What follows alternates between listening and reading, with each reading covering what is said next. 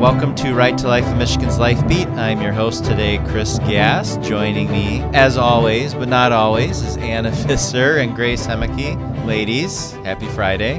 Happy Friday. So, at Anna's insistence, we have a happy story uh, today about. You know, uh, We always say the bad stuff, and it's Friday. We gotta leave off, start off the weekend on a good note.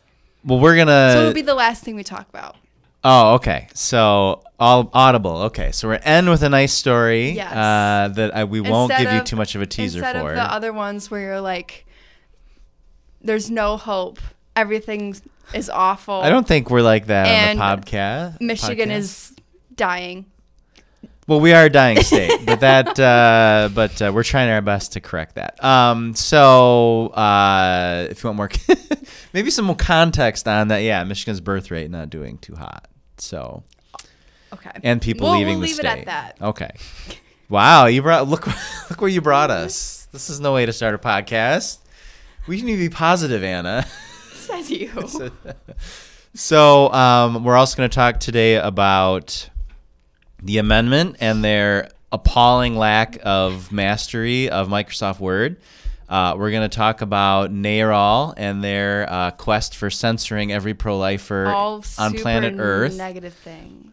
Let's start with um, let's start with uh, judge in Oakland County, Judge Cunningham. Uh, Cunningham is hearing a case on our Michigan law against abortion. Uh, and he is going to determine today whether his temporary injunction blocking our law from going back into effect um, after uh, 49 years, or rather after a few days, because last week Monday it was in effect for seven hours. Yeah. Um, and he's going to determine this on the basis of um, the Michigan Constitution? No. The state law? No. He's he's going to determine whether or not to block our law based on the not the law itself. No. Court precedent? No. What, what's he determining this on the basis of? Um, factual evidence provided by abortionists. And, and what facts are those? Um, that our law Abortion includes, includes Abortion good. Baby, yeah. and women will be prosecuted. Oh, okay. So the facts that are so, so false facts. false facts. Okay. Yeah.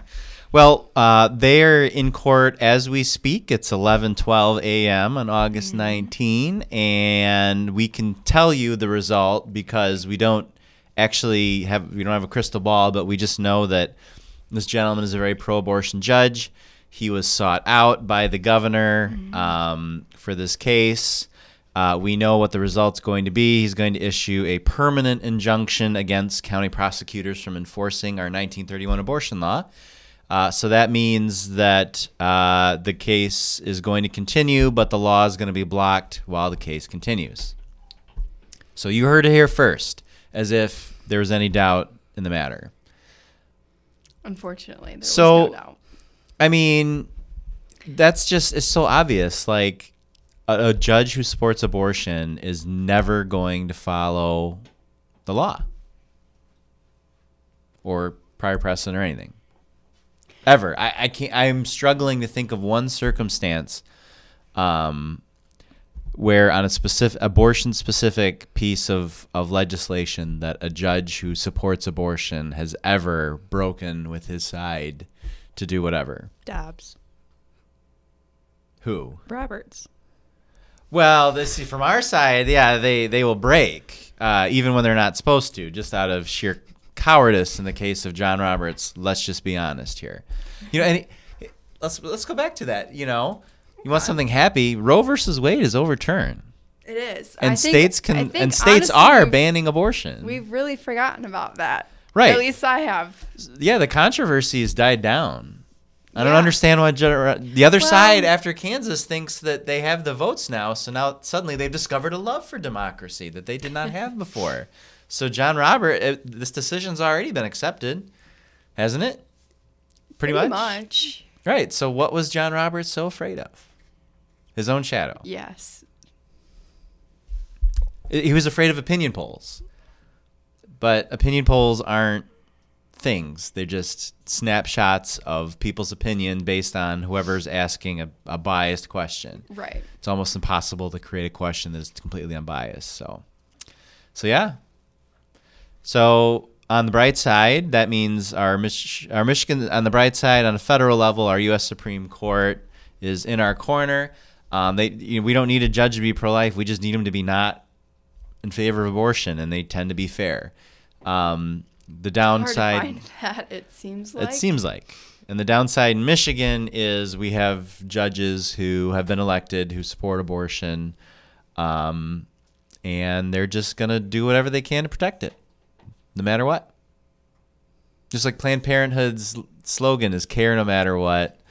Um, I don't know. What's the slogan for pro abortion judges? Legislate from the bench no matter what, protect abortion no matter what, violate the law no matter what. Yeah. I mean, it it almost makes you think like in a very hopeless way. Even if we do get abortion to be illegal in Michigan, are judges going to do anything about it? Are they good? I don't know. Well, the beauty, Anna, of Michigan is we vote on the judges. So every November, we have opportunities to rectify that situation. That is true. Speaking of uh, November, are we going to have an abortion amendment on the ballot or not? I don't know. Well, as we were going through the signatures that the other side had turned in, and I should say, by the way, I mean, I won't get too specific, but you know, the they used a lot of paid circulators to collect these petitions, and they were dirty petitions. They, well, I think maybe we should explain a little further for people. Um, I know we had mentioned publicly that we were going to challenge the signatures if it made sense. So we did challenge, or we did receive the 500 sample. yep, of Signa- the signatures that they turned in Yep. for their abortion amendment. And so we did look through each and every one of those. We spent a couple days doing that, looking through every possible thing you could look for on these petitions, trying to find anything. And there was a lot. There was a lot, but ultimately it didn't make sense to challenge them and there there probably wasn't going to be enough after they went through all our suggested challenges and deleted half of them. So it it wasn't going to work. But probably wasn't going to work. Right. So what happens is, you know, anyone can challenge the signatures and the sample publicly. You turn those in, and then the board of ele- Bureau of Elections does their own check, and then the other side looks at the challenges and says, no, no, you have to count that signature, and it all gets boiled down to a certain amount. And we had we had a challenge a lot. We were actually surprised at how We dirty they were. were and how poorly the paid circulators had done. However, Anna, legally we have what would appear to be an open and shut case. So in March, legally, yes. in March, when Reproductive Freedom for All brought their petition to the Board of Canvassers, they said, please approve it so we can begin, pre approve it so we can begin collecting signatures. And they left an extra the in, as we've said in the podcast many times. So the Board of Canvassers said, well, we're going to reject this petition, but if you bring us, but if you do a petition that just deletes the word the, that's all you need to do, delete that mm-hmm. word, then you have pre approval and you can begin. And so reproductive freedom for all, all on the front deleted the the. However, on the back, they also deleted uh, many spaces from the actual text of the amendment. We think that when they deleted the, it messed up their formatting, their spacing. Oh, because I'm trying to yeah. So Yeah. so there's so there's a, a bunch of run-on words where what was 10 and 20 words in a sentence is now all one word because they deleted spaces. And so like over a hundred character words Right. that are not in the dictionary, that are not in the English language. And from a legal standpoint, what people signed on the petition was that language. And so what would go into the Constitution is those words without spaces.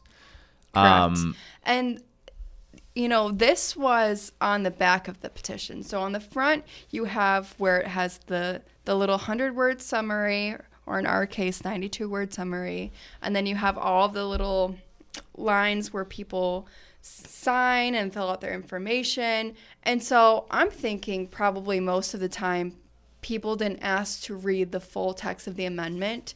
Because I'm like, if you read this and you were like, I can't, I wonder if anyone was ever like, oh, I can't read this, or like, didn't No make one- sense to them. But we never heard reports of that, right? Like, no one ever reads the back of the petition. So that's what I'm saying. Like, all of these people, our governor, our attorney general, signed this petition with 43 errors, 43 spaces missing from the petition. Like, I No, but nobody. They didn't even notice themselves. no, that's So- what I'm saying. Like, I've been trying to come up with like a plausible explanation. Like, how could they not realize they did that? But no one must have looked at the back. no. And and I mean, I guess I- that makes I sense. if it. they delete the the and they mess it up and they don't check it, that makes sense. But it's like they But you have. think they would check it? They're printing hundreds of thousands of these petitions. You would think they would do a little proofreading before they print them. they, they have QR codes. They went like super high advanced with these petitions, but they Right? didn't Like- proofread it. No. It blows my mind. So our legal challenge is saying you can't put gibberish into the Constitution, and these petitions were not the approved petitions by the Board of Canvassers. Therefore, any signatures on these petitions should be invalid. And you say, "Oh, that's kind of seems kind of ticky tack," and I'm going to say, "Absolutely," but guess what? That is what the Bureau of Elections does. I don't think it is at all. I mean, they're they're wanting to put words into the Constitution that have no legal significance. They they mean nothing. These big forty three hundred character words. They don't mean anything. Right. The other side's gonna you- the other side's gonna come back and say, "Well, you can understand what the words are." However, I mean, we've had our petitions in prior drives rejected because Right. ink bled through the back and and smudged the word "to." Everyone, any reasonable person would understand what that word was. However, the Bureau of Elections still threw out the signatures on any petition like that under the argument that it's not clear. So I for mean, them it to seems like a little tiny error that we're like nitpicking at, but I don't think it is. I think it's a pretty big error that you're going to put. You shouldn't even have one mistake in our Constitution that can never be changed. It is Well, it can be changed, but not by legislators. Right. That's what I'm saying. You can't just like go and be like, oh, we're just gonna fix Yeah, it real oops, quick. yeah. Like you have to do a whole nother constitutional amendment. You gotta. It's a long spend process. six point two million dollars to collect more signatures. So I'm like, apparently, eight bucks a signature. Why would it be logical to put 43 errors into our constitution? It doesn't. Especially considering our last petition, when you people mailed it back and stapled it, it did it did mess up the word two, and they deleted it. Yeah. You know what the word two is, and that's one word. Right. So this is like so their standard is hundreds of words so that are there we're not we're not doing this based on our standard we're doing this based on the bureau of elections standard which is is not that you know any reasonable person should be able to figure out what that says it's has to be crystal absolute clear hmm. and even the slightest issue means those signatures are thrown out right. And I understand that it takes you a second. You can you can read what it's supposed to say, but I don't think everyone would be able to do that. Mm-hmm. Typographical errors should not go into a constitution Right. in the first Yes. place. Yes. so I think that's pretty yep. common sense. So the Board of Canvassers will decide this challenge on August 31st. There will be there's two Democrats and two Republicans on the board. Uh, they Reproductive Freedom for All will need th- at least three of those votes to move forward. Uh, if they don't, they might sue to have the Supreme Court overturn this uh, decision by the uh, uh, Board of Canvassers. I always get mixed up between the Bureau of Elections and the Board of Canvassers. Um, and then they have to make a decision really quick because things are due on the ballot by September. Is it eighth? Yes. September eighth. So everything has to be something like set on the ballot by the second week of September. So uh, we'll see what happens. But again, elections have consequences, and who are the judges hearing the case matters more these days than what the law is. Now, do they have turnaround time to create a new petition and get more signatures? Absolutely not. Well, technically they do, but then it's not going to be on this election. Yeah. Or I guess technically, if the Supreme Court doesn't decide before the ballot, um, before the ballots are due, then it, I don't know, it would get pushed to the next one. We're in uncharted waters here, so we'll see what happens. Well, and you know, we were all trying to decide. Our team, our legal team, our communications team, was trying to decide if there's anything they could do to fix the language. If they could just say, "Oh, just put the spaces in and it'll be fine," and we were saying the Supreme Court could. The Michigan Supreme Court could just say, yeah, just do that. Like, there's no law preventing them from doing that, and there's no law saying that they can do that. So they can just make up law. Right? But then they're setting a precedent. Do they future, care? Do well, they I don't know if they point? care, but future petitions then can just be edited after the fact, after people already signed it. I feel like it. in the moment they're going to be like, let's just deal with the consequences later, but we need to fix this. So yeah, so they'll say, yeah, you know, seven hundred fifty thousand people signed this, but we're gonna change it because we want to win. but we'll see. Yeah, this We'll is a very exciting development. I'm curious to see how it's going to play out. Um, and I'm sure we'll have more updates to come in the next week when we, you know, have our meetings with the Right. Board of Canvassers. Well, if it is up to NARAL, the National Abortion Rights Action Lead, Anna, no one would possibly know about your updates because they have organized. true. Uh, there's a group called I think it was Physicians. Was it Physicians for Abortion? Physicians for Choice. Um, anyway, there's an open letter. NARAL was promoting it on their Twitter, basically saying that to the media and reporters that no pro-life person should be able to talk to the media at all. No, nothing. No abortion. No comments on abortion. No interviews. No nothing. Um, so, in other words, we're to get rid of the First Amendment for pro-lifers. What do you think about that, Anna? I think, you know, I saw something on Twitter yesterday where No, what was their line? Their line in the petition was that they they were saying healthcare and science aren't up for debate. right right. Didn't we just see this happen maybe in the last two years for something? Perhaps. What are you referring to, Grace? No, Okay, yeah. it's funny um, because I saw something on Twitter yesterday where there was a whole like uh, Boston Children's Hospital Boston thing, Children's Hospital, which is not our issue, but not our issue. but, um, but people were tweeting about it, talking about it, and they were saying, well, if we don't do interviews with media anymore, like anyone that's conservative, pro life, whatever, if you don't do interviews with the media anymore, then they're not a credible source and people they'll they'll cease to exist because no one will think that they're credible or read them or whatever.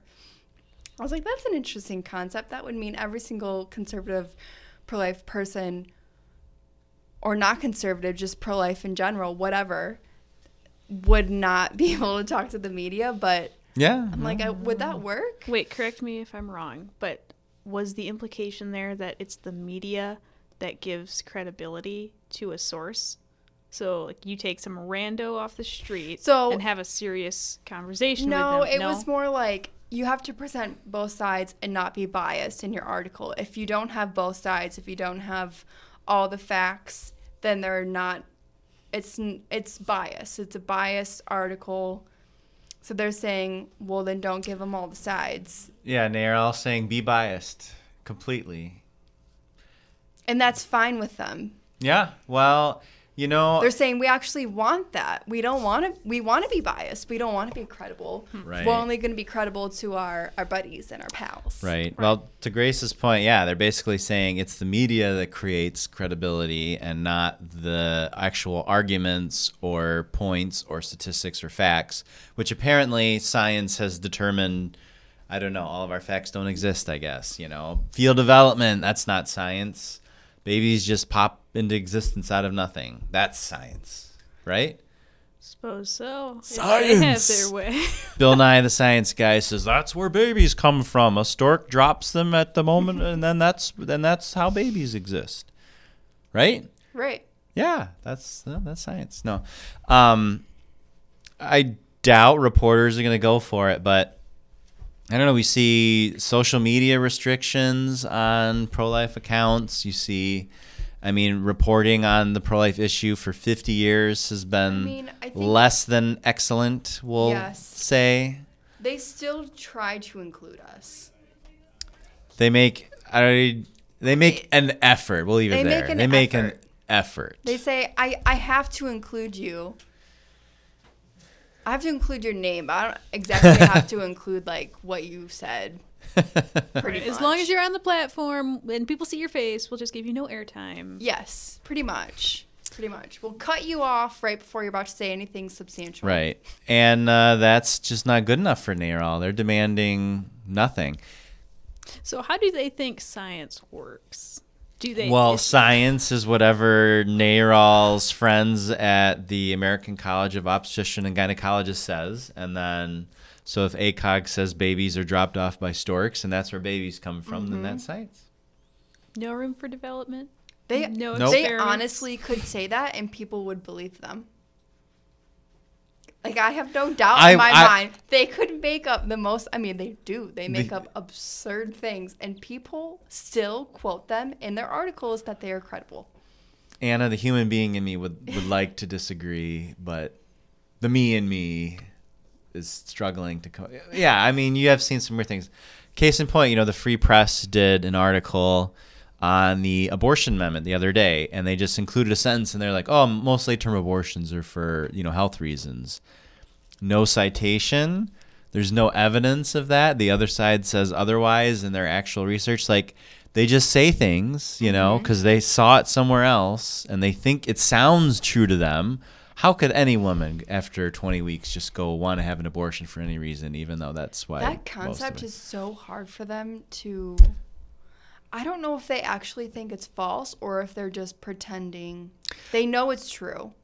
I don't know. I mean, uh, women will go get an abortion because they want one. or that some women have seven, eight, nine, ten abortions. Um, which where was it? Minnesota actually. Usually reports stop counting after like two or more abortions. Minnesota went all the way to like eight or nine, and there was a not insignificant number of women, like several dozen in the state, who had had this many. You know, I don't know. It's like they want to hold. It's like they still want to hold on to some semblance of idea that human life has value in the womb, and that this is just a, a terrible, uh, necessary evil that has to take place. But when you confront them with the honesty and the and the truth of it, they yeah they just have a hard time accepting it. I guess. It's like they're based in the medieval world where they want to have the science that says, "Oh, pregnancy is so super dangerous," but yet they also want to make these really modern claims about women having choice and our science is amazing and we have great medical care and it Right. doesn't it conflicts. It doesn't make sense to me. No, so we'll see what happens. But uh, we're getting low on time, so should we get to the happy? Go to our happy place, Anna. Yes. So, uh, story from a couple days ago, I think maybe last week, uh, the Knights of Columbus, uh, which is a Catholic, kind of like the Catholic version of, um, you know, your local Moose Lodge or um, um, what's the the Masons or whatever. Basically, a, a fraternal organization for men. I'd call them that. What? You, that's what they are. They're a men's fraternal organization. Masons, I guess. Well, that's the Freemasons is a men's fraternal organization, right? Okay, yeah. Okay. And the Shriners are, and like your local Moose Lodge, right? Are, are you following Sure, me? Yeah. That's that's what. The Knights of Columbus is that, but for Catholic individuals, Okay. right? You following me? Sure. Okay. One of their major initiatives is getting ultrasounds placed in pregnancy centers. They have really leaned into the whole, um, the whole abortion topic, and specifically in helping women facing crisis pregnancies. So they announced that they had placed 1,500, their 1,500th ultrasound machine in a pro life pregnancy center in America. That's a lot. I don't. I think there's only is there what maybe 3,000, two to 3,000 centers in the entire United States. Yes. We And- looked that up the other day. Oh, really? How many is there? Three. There's about 3,000. Yeah, Three yeah, right. So half, half of all pregnancy centers on the country have a nice, um, new or refurbished or, or whatever, a, a- a very high quality, not grainy ultrasound to use. So when they're doing appointments with women in crisis pregnancies, they can show them their baby as best as technologically possible, and that's awesome. Ultrasound machines make a huge difference um, and for, for women who are kind of on the fence. I know there's some women who just go to pregnancy centers, um, even though they're intent on keeping the baby. And the pregnancy centers still serve women like that. You know, they're not going to turn them away because we're pro-lifers and we care about women and babies after birth We do. believe it or not. Uh, but yeah, and I think a major point too. You know, there's this sense that oh, the pro-life movement is just a bunch of old Catholic white men, which only I'm not Catholic. I guess I'm 38. I'm not old either. I am white. But anyway, um, these this Catholic social or, uh, fraternal organization is promoting all these pregnancy centers, most of which have no connection at all to Catholic churches. So And most of them are ran by women. Most are? Pretty much all of them. I, it, yeah, it's some you find some male pregnancy center directors and whatever, Right, but it's but- overwhelming. Yeah. When I was at the, the the pregnancy center conference on the west side of the state here, I looked around and I realized of a hundred people in the room, I was the only man.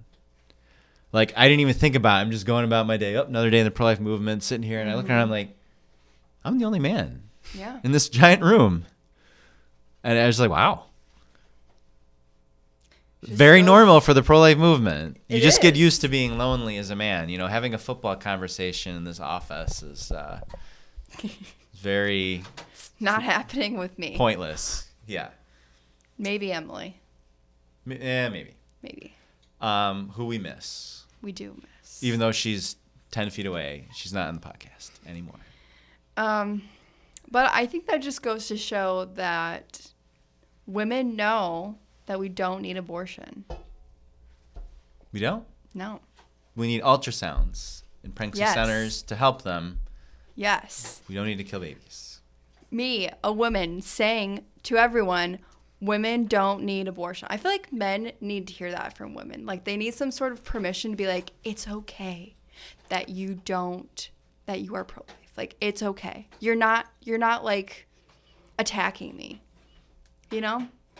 I feel like I get that sense sometime that like men need permission to be pro life. So you're giving permission. I'm giving you everyone listening. Anna Visser has given you her blessing. I've given you my blessing. You're allowed to not kill babies. Yes. And believe that And, be- and believe babies that are it's human wrong. beings and we should protect human beings. Yes. Yes. Okay. Yes. That's important. You're Uh, not taking away my. It's my very, it's very, un, that's very unscientific, Anna, and um, the media should absolutely not, you know, carry this podcast at all. So, No. according to NARAL, yeah, okay. Well, that's all the time we have for this edition of Life Beat. And uh, even though we are not a fraternal organization for men, all are welcome. Um, thank you if you are a man, pro-life man, turning uh, tuning in, and Anna has given you permission to go forth. Yeah. So everyone go forth, be pro-life, have a wonderful week.